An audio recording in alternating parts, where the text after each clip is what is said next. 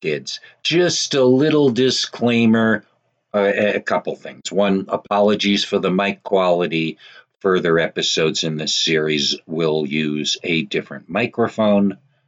Number two, and most important, uh, I'm not sure, and it doesn't matter how I did it, but uh, anytime I say 1910 during the uh, show that you're about to hear, hear 1911, and everything else will follow and be fine. And I thank you. Okay, 1910 baseball.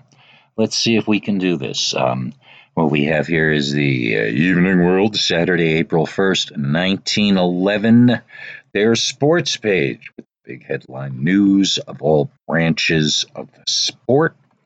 Uh, and just the overall format we're looking at here.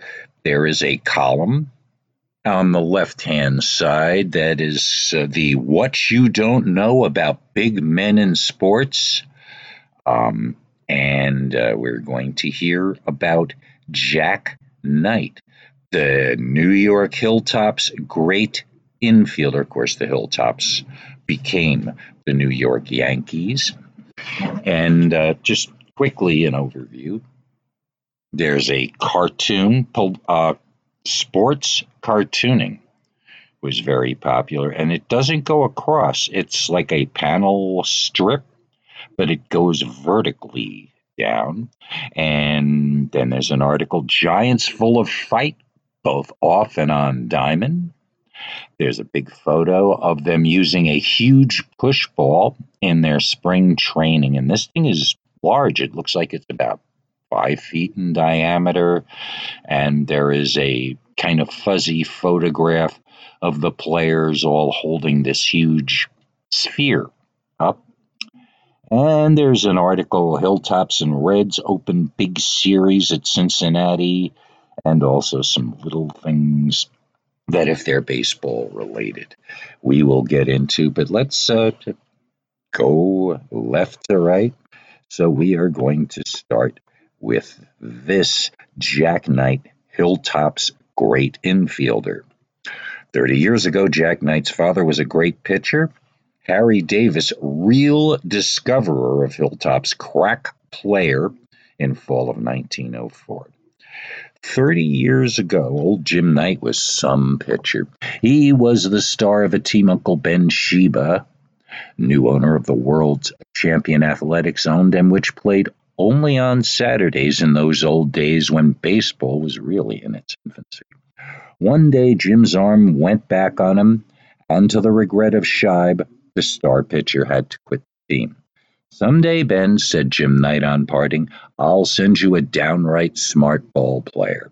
The promise did not look very good because there were no little knights floating around the little suburb of Philadelphia, which is now known as North Philadelphia. Some years later, on October 6, 1886, there came into the family of Jim Knight a boy and he was none other than John Wesley Knight, who in the later years was to become one of the star infielders of the baseball world. Jack Knight, he is known as today, and the fame on the hilltop place him second to no man in the American leagues. In the fall of 1904, Connie Mack, who even has scouts at the North Pole looking for possible baseball material, got a line on young Jack Knight Harry Davis, whiling away some time between the nursings of a sprained leg, strolled out to Westchester, a suburb of the Quaker City, and his eye caught on to Jack Knight. When he saw Mack, he recommended that the boy, who was just reaching his 18th year, should be given a trial. Mack sent for him, and Knight fixed his name to a contract that his father had promised would be signed 23 years before. Jack Knight sure enough, was a working hand for Ben Shibe. Anyway, in 1905, Jack went south, trained with the Athletics, who was, wait, when the season opened, Monte Cross, who was the regular shortstop of the team, was laid up with a bad hand. Jack Knight was sent in to work in his place, and so well did he do things around the middle of the diamond that even when Cross got better, there was no room for him. For two and a half months and a half, Knight played. His batting average for half that period was about 460. Philadelphia players, and there are no more rabid ones in the world, began talking and singing the praises of the youth. Papers were crowded with stuff about the boy, and onto his name was tacked the schoolboy wonder. But Jack had been traveling too fast to keep it up, and his batting average began to dwindle. And back went Cross to his old job. And that year, young Knight played about 20, rather 78 games, winding up with a hitting average of something near the 250 mark and doing his share to land the pennant for the Philadelphia club, which club went down to defeat at the hands of the Giants in that memorable World Series. More and more experience was the boy getting, and the next year found him still with the team. And at the opening of the season at third base, Lave Cross had been released, and the men who were slated for the job, Arthur Brothers and Rube Oldring, were too ill to play.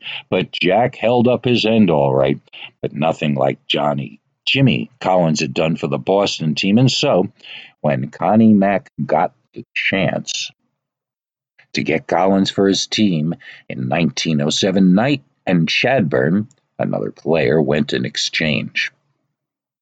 In the fall of 1907, Boston was in search of a good pitcher and found that Baltimore had a fellow named Burchell who looked as if he might fit the bill. Knight and Chadbourne, a pitcher, were given Baltimore for Burchell, and what ball that lanky Knight boy did play for the Eastern League aggregation. They seldom saw the like of it in the monumental city. Knight fairly tore up that league with his timely away swats rather finished the year as the leading run getter and was the big noise in landing Baltimore the pennant that year. But much as Baltimore wanted to retain him, the powers of baseball could not see it that way, and Frank Farrell's scouts were on the trail. The Hilltop leader drafted him, and in 1909 saw him do some very fine work.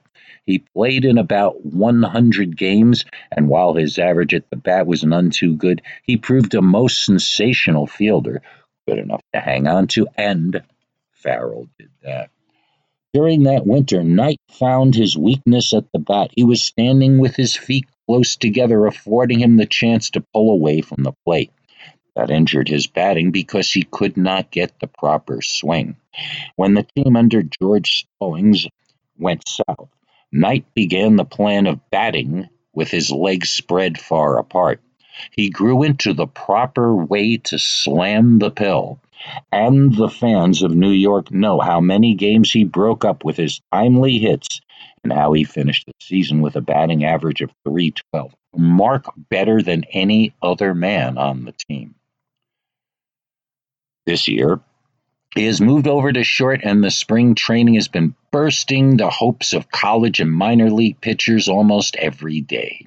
A big season is ahead of him, and when he gets right there, there gets right, there is no doubt that he will work wonders not only at the bat but in the field. He is a sure fielder, a fast base runner, and plays for the inside game as it's mapped out for him. Jack Knight, the man, is as fine a fellow as he is a ball player, and it may be said that he is one who is in the profession for which he is built. Never did he work at anything else except once, to please his mother. He did get a job in the city surveyor's office in Philadelphia. But while it pleased her, it was most tiresome to Jack. Every afternoon in the old summertime, he managed to get off and always get out with the boys, play baseball. Like all young Americans. Knight began playing ball when he was a bit of a shaver. Jack, from the time he was 16, was up and around the six foot mark, and a facetious scribe in relating the beginning of Knight as a ball player blamed the course of his career on the fact that he quit his books because he didn't they didn't build desks big enough for him. But that was not the fact. The truth is told in the foregoing. Knight is a homeboy for fair. He likes the company of his fellow players, but he would sooner be home with his folks, or since he has been married with his wife, and today he has a nice home in New York, he has forsaken Philadelphia for the big city because it gives him his living and New Yorkers he likes. Baseball is the boy's hobby and nothing else. He likes to read, and Rudyard Kipling's works are his favorite, and he knows everything the English poet ever wrote. He can recite any of the poems, and is no such a bad one in recitation either. There is one thing, though, that Knight will forego the pleasure of playing a ball game for, and that is to see a surgical operation performed. He met many surgeons through one of his brothers who is a doctor, and time upon time he has been a witness of difficult surgical feats, and it's even betting even betting rather, that the Highlanders' star second baseman, if he had a chance over again, would turn out to be a doctor. And as a form of editing here, uh, that we're still in the process of putting this together, and what I am discovering is I thought I could uh, down and dirty get away with this built-in microphone on this machine, and uh, it, it's sounding a little tinny and lacking um, the uh, fortitude, testicular fortitude. So, uh, just as a note, uh, we are going to, from here, try to use a uh, different recording uh, setup because this is, I don't know, it, it's tinny. It, it works. It's not the worst, but it's tinny.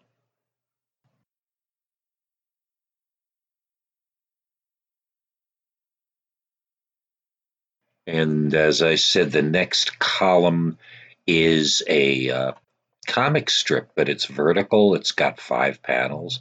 And I note it is drawn by a man by the name of George McManus, who later created a comic strip called Bringing Up Father, which, if you're a comic strip fan of the old stuff, I don't think they do that anymore. But Maggie and Jiggs, created by George McManus were a huge phenomenon for years and years uh, in the comics page. This, uh, the first panel, as a baseball player, cartoony baseball player, uh, dashing looks like base running, and the caption for panel one says, "The find proves to be a great runner." Panel two has a man in a suit holding out a contract and a smiling baseball player and is signed up with the team, reads the legend. And then he's walking amid a crowd of well wishers. Caption reads, and comes to town amid cheers. And there's him standing with a baseball bat. But when he goes to bat, he always and then a dejected looking baseball player with his head down strikes out, and we don't know whether he can run or not. Well, that was that. Uh, moving along. Giants, full of fight both on and off the diamond. Arthur Devlin knocks out third baseman Odell of Atlanta team with swing to jaw and fight, which is outcome of the trouble with a rabid fan. Oh, this sounds good. By Bozeman Bulger, staff correspondent at, of the Evening World with the team out of Atlanta, Georgia, April 1st. Now remember, unlike modern newspapers, this is an evening newspaper. So this is reporting what happened the same day. So uh, let's read here. If a warlike and cocky spirit counts for aught, the Giants have the best chance right now to win the pennant that they have enjoyed since Philadelphia was beaten for the World's Championship.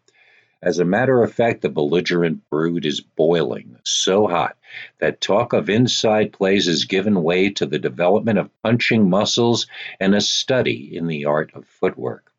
In two days now, we have had two fights, and the main bout will probably go on today at 2 o'clock when Josh DeVore tackles the Atlanta shortstop, who is just his size.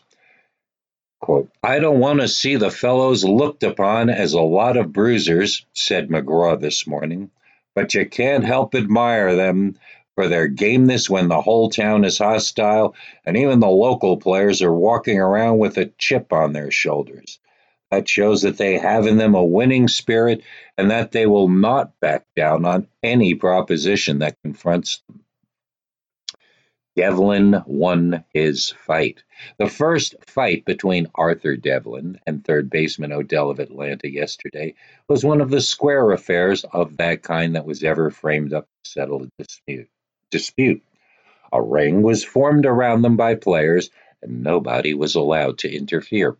Devlin won cleanly with a swing to the jaw, but hereafter the minor league's gameness cannot be questioned.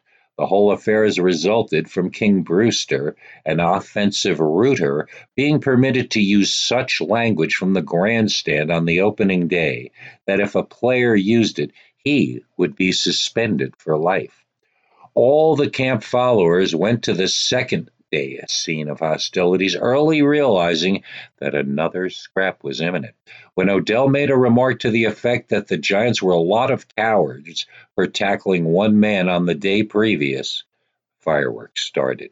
Devlin agreed to fight for the New York team, and he did a good job of it. This fighting business has given us a lot of unpleasant notoriety, says McGraw, but any fair minded man knows that my players were right in every instance. Were it not for the coolness of McGraw, the trouble could have been much worse. He stepped in between all the belligerents yesterday and quieted things when at heart he was burning up. Twice he protected the umpire, and the decisions that he got were so raw that the Atlanta crowd expressed themselves as feeling pleased that he turned the game into a farce. The Atlanta public, for some reason, is against the local team, and the rooters do not hesitate to express their opinions from the stand. They are sore because the club allowed manager Billy Smith to go to Chattanooga, Smith having won the pennant for them two years ago.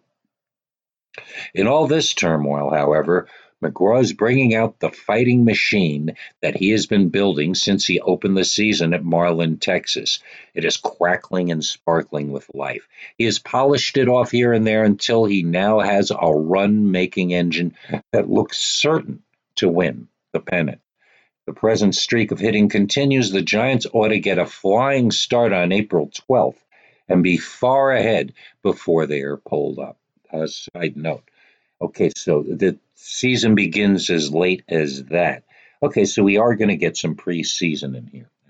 Resume reading. At present, there is not a weak hitter on the club, and to show that he has other material just as good, McGraw put Beals Becker into bat for Murray yesterday when the bases were full, and the utility star swept the bags clean with a terrific drive to deep right field for three bases. Giants couldn't use grounds. The only difficulty that the Giant manager is encountering in Atlanta is his inability to get the field for as much practice as he wants. The Atlanta club was so peeved yesterday because McGraw pitched the last three innings and shut them out. That manager Jordan put his own club on the diamond after the game and would not allow New York to use it. The Washington club has the diamond in the morning, and the Giants are without a place to work except in a regular game. It reminded one of old times when Robinson went in to catch a McGraw walked to the pitcher's box. Without signals, preliminary warm up, or any of the usual matters of form, the little manager began popping the ball in Robbie's mitt, and the crackers couldn't touch it.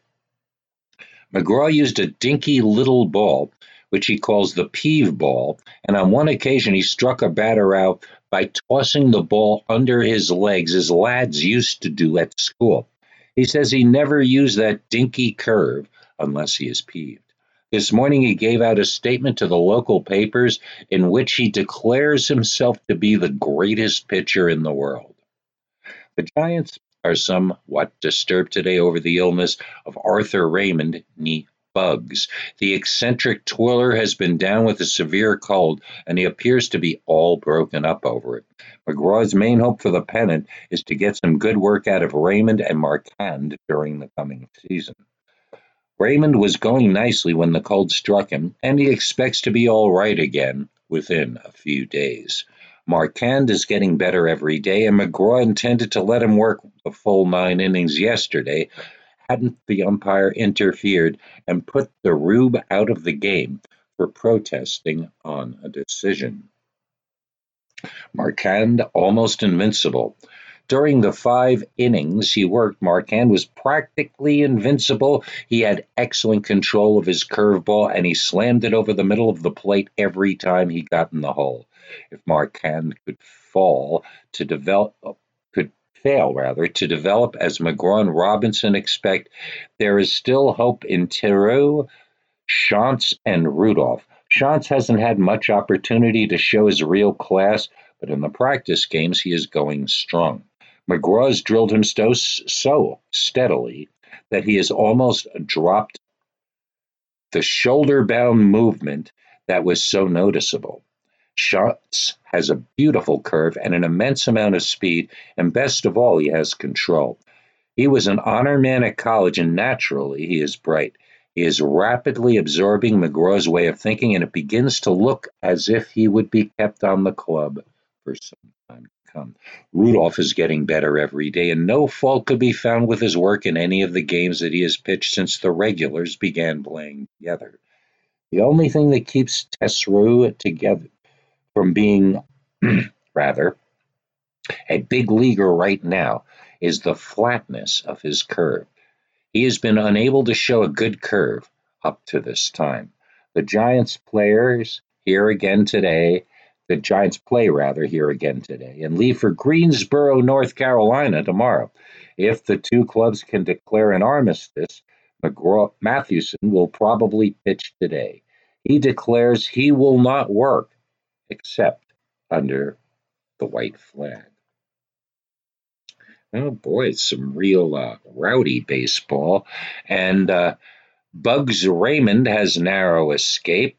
Um, Atlanta, April 1st. This is just a little paragraph in a with border around it. Pitcher Bugs Raymond of the Giants had a harrow escape from injury last night when he received some medicine by mistake that was intended for one of the scribes who is suffering from malaria.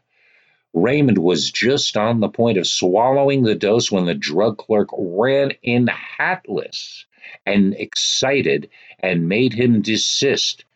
It's all right, mumbled Raymond. I can stand anything a newspaper man can. The only thing that will kill me now is whiskey. Uh, these anecdotes are just so delicious. Uh, and here we have uh, Hilltops and Reds open big series at Cincinnati contest will be battle of wits between boy manager and grizzled veteran from a staff correspondent of the Evening World with the team, Cincinnati, April 1st.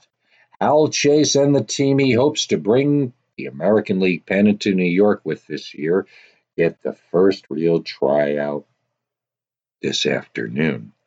They tackle Clark Griffith's hustling Redmen in the first game of a series of three. That is, if the old weather is good enough. It's a big series in as much as both the Hilltops in the American League and the Reds in the National are regarded as pennant possibilities in their respective organizations. And there is a lot more to the game, too. On one side will be pitted a manager who has been at the helm to many a hard fought campaign against the newest comer in the managerial business, and one who today is enjoying the distinction of being the youngest guide to the destinies of a big league ball club since classes were formed in the promotion of the national pastime. Clark Griffith, it seems scarcely necessary to say, is the veteran and Hal Chase, hero of the hilltop and premier first baseman of the world, the other. Seven years ago, this same old grizzled veteran of baseball unearthed the boy who was in later days to match his wits with him on a ball field. Hal Chase was found in a in far off California by Dan Long, a friend of Griffith's, and it was Long who urged Griffith to get the lad. Chase was only reaching his majority then. Griffith did as bid and secured the player from the Los Angeles club after a bitter fight, which the National Commission had to decide. But Hal came to New York, not unheralded though, but with only the reputation of being a pretty fair first baseman. That first year with the Hilltops caused the greatest writers on baseball to say that Chase going to develop into the best first sacker the game ever saw. That the prediction came true is on the records. Chase only played first base then and listened to the way a game is won in the big league circles. He listened to the wise words of the old fox. He digested those words, and when he was with the team the second year, he showed many plays that were possible to be made in a game and which never before had been tried. Griffith was ever ready to accept Chase's suggestions, and many of them today are used by Griffith, and some of the other things that Griffith evolved himself stuck fast in Chase's brain. The trade was virtually even, and today comes the test of gray matter between the old and new Chiefs and the muscle and ability of the players under each. It's just possible that Griffith's men are in a little better shape than the New Yorkers. The former have had a lot of hard training and good games to fit them for any kind of a fray. They had the St. Louis Browns in the series and got away with the verdict if the writer's memory serves him right. The Hilltops have had to battle in only two games against a team of any account the Boston Nationals, the Southern Scrolling league clubs afforded the Broadway boys nothing to try out their full strength, but all hands are in fairly good condition and they look to win the series. Wolter will not play. Harry Wolter will be out of the game though because of the injury received to his arm in Chattanooga is not well enough to let him get in any of the games. But Chase's team is well fortified, and when it got into Cincinnati this morning, Birdie Cree, who had been with the what is that? Some of this has some really faded text. The Yannigans, since the club divided at Athens, was to get into regular harness and fill the gap in left field. Yannigans.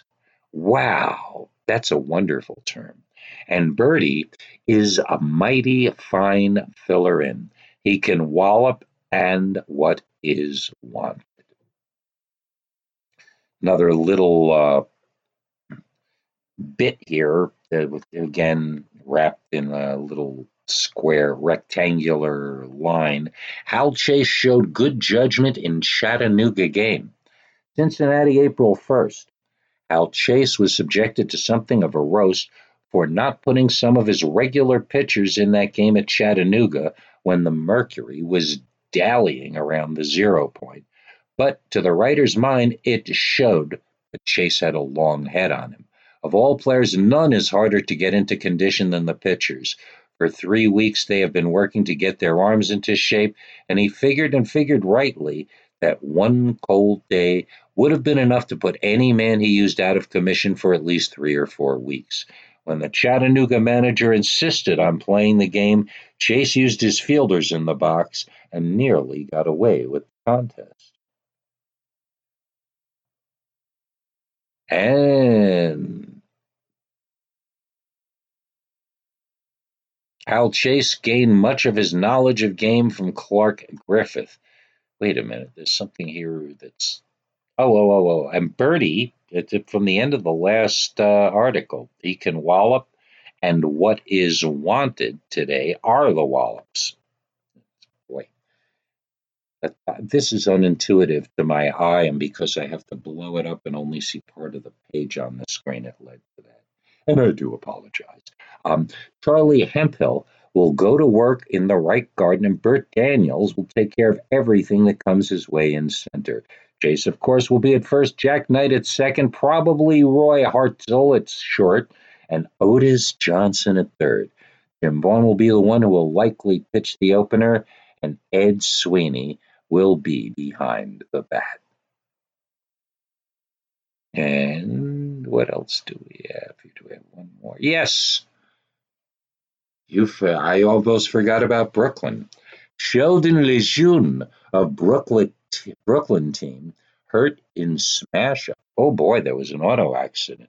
Two other players who were in auto accident with him shaken up. Knoxville, Tennessee, April 1st. As a result of an automobile accident, Sheldon Lejeune, the big outfielder of the Brooklyn National League club, is confined, confined, combined in the general hospital here, suffering from several cuts on his forehead and a badly injured knee. Al Burch and Dolly Stark, two other members of the team who were in the car with Lejeune, are badly shaken up. The three players accepted an invitation from Mr. Sledge, a businessman of this city and a friend, to take a ride. Shortly after the auto left the hotel where the players are stopping, it ran into a streetcar with terrific force, Lejeune being thrown heavily to the ground, with Mr. Sedge, Burke, and Stark landing on top of him.